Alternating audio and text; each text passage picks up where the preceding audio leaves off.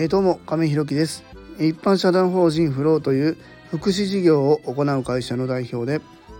現在は障害のある方向けのグループホームブルーの三日面の運営をしております、え、今日は福祉サービスの総量規制ってというテーマでお話ししたいと思います、え、本題に入る前にお知らせをさせてください。現在グループホームブルーの三日面では入居者様が4名入居予定の体験の方が1名ですので空きが1部屋です。あと体験利用や見学のご希望もいただいております。それに伴いまして2棟目の準備も行っております。ブルーの三日面の見学ご希望の方ございましたら概要欄のリンクをご覧いただきまして公式 LINE 等でご連絡いただきますようよろしくお願いいたします。あともう一つ皆様にお願いです。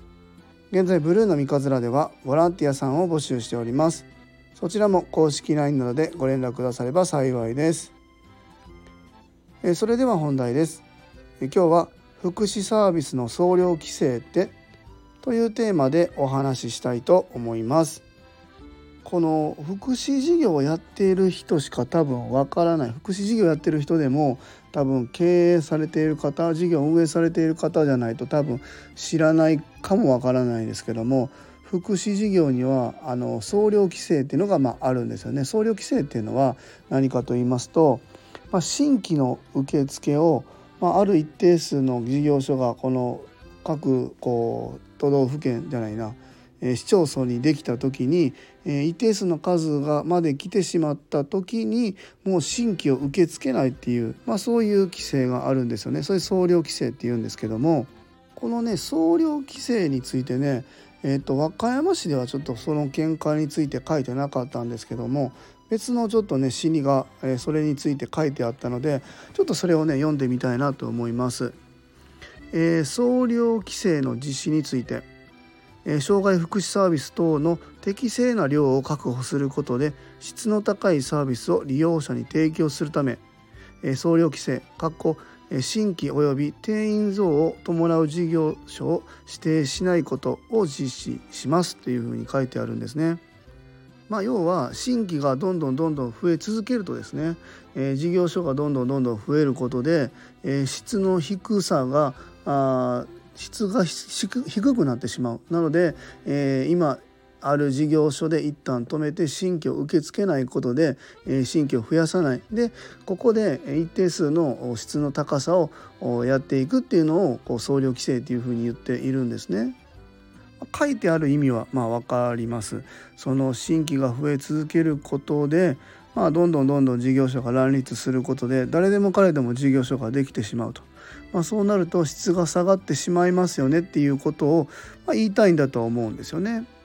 ま、これは、うん、100%あの間違ってるとも合ってるとも僕は言えないなとは思っててここがちょっとね僕の中で一つ引っかかるところだなというふうに思ってますね。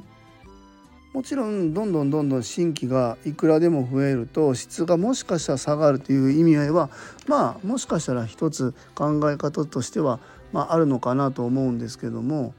えーと、送料を規制することで質が上がるっていうその理屈もちょっとよくわからないなとは思ってますね。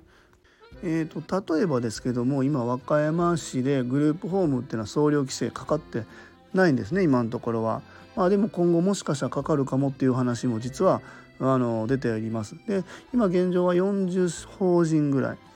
えーと、70棟以上のグループホームがあるんですけども仮にここでじゃあえーと、総量規制がかかっとかかったとしてですね、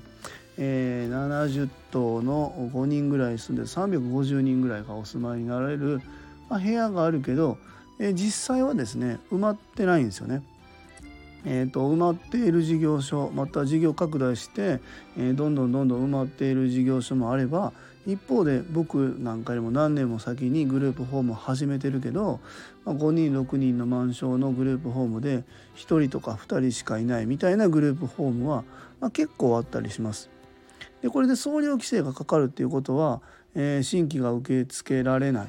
でも、えー、お部屋を探されるまた自立に向けてお住まいを探されるっていうことがうんとその時点で別に止まるわけではないですよね。えー、ニーズとしては今後も増えてくると思いますが、えーと、グループホームに、まあ、空いてるところだからいっぱいになってるところはもう当然入れないんで、えー、空いてるところに行くことになると思います。でただどうなんでしょうかね。空いているところと空いていないところ。ここにはたまたま声がかかって埋まっているのか、えー、それとも質の高いサービス支援をしているから埋まっているのか、えー、逆に言うと埋まっていないところは、えー、そこがきちんと賄われていないのではないのだろうか、えー、そこが手厚い支援できてないんじゃないだろうかっていうのがちょっと思うんですよね。でここで総量規制をかけてしまうことでまあその自立に向けてね探されている利用者さんはその辺の判断の基準が特にまあ今の現状何もないですよね別に口コミサイトがあるわけでもないし、えー、グループホームの評価をどこかでこう掲示されているわけでもないと。でグループホーム直接探される方もいると思うんですけども基本的には相談支援専門員さんが、えー、いろんなところに声かけてくださってですね、えー、僕たちと利用者さんとの間に入ってもらってその方の特性だったり相性を見ながら入居っていうのを決めていくと思うんですけどもやっぱいいなと思ったところはどんどんどんどん先に埋まっていくでも新規の受付がどっかで止まった時点で、えー、僕らみたいなねグループホームうちとかももうすぐ埋まりそうですけども、えー、埋まってるところに当然声かけれないと。じゃあそうなった時に、えー、空いてるところに声かけないといけないんですけどもじゃあ空いてるところは本当にそれたまたま空いてたのかっていうところなんですよね。そこら辺が本当にその何て言うのかね質の高いサービスをするために送料規制をかけますよっていうのはうんと僕は100%これはいいなとは思わないですね。でまあ他のサイトとかにも書いてあったんですけどもどんどんどんどんその送料あの送料規制かけずにね新規が増えてもその国の税金で賄われているのでそんなにそんなに、えー、新しいとこができて増やしても税金で賄うことができないから一旦ここで止めるみたいなこと書いてるんですけどいやいやあの僕たちは事業所を立ち上げただけでお金もらえるわけじゃないんですよ。きっちり、えー、人数を配置してですねでそれに伴った支援をしてそこにきちんと入居者さんが入ることでやっと、えー、僕たちは報酬っていうのがもらえるんですよね。えーと、もっと言うとですねグループホームを立ち上げた時点で、えー、入居者さんがゼロでもですねきちんと配置をしないといけないんですよね。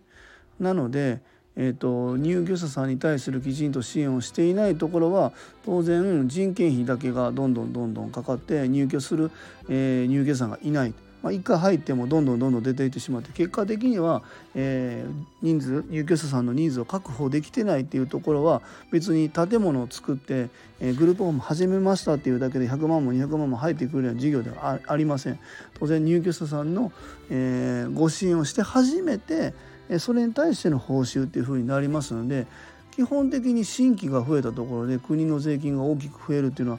あんまり僕は分からないです基本的には障害のある方の支援の人数に対する報酬なので別にグループホームを建てたからその時点で儲かるような事業プランモデルにはありませんのでその理屈もちょっとおかしいなとは思ってます。まあ、営利の事業をね僕も今まで携わってきたので原理原則こう営利とはやっぱりサービスの質の高さみたいなところからお客さんに選ばれていくことで、まあ、その競争にこう揉まれてですねいいところは残って悪いところは淘汰されていくっていうのは原理原則としてあるのでこれは福祉事業においてもそうであってもいいのではないのかなっていうのがちょっと僕の意見です。えーとまあ、僕の見解がこれが100%正しいとは言わないですけどもまた何かこう聞いていらっしゃる方々の中でね、えご意見がありましたらですねまた僕も勉強させていただきたいなというふうに思っております。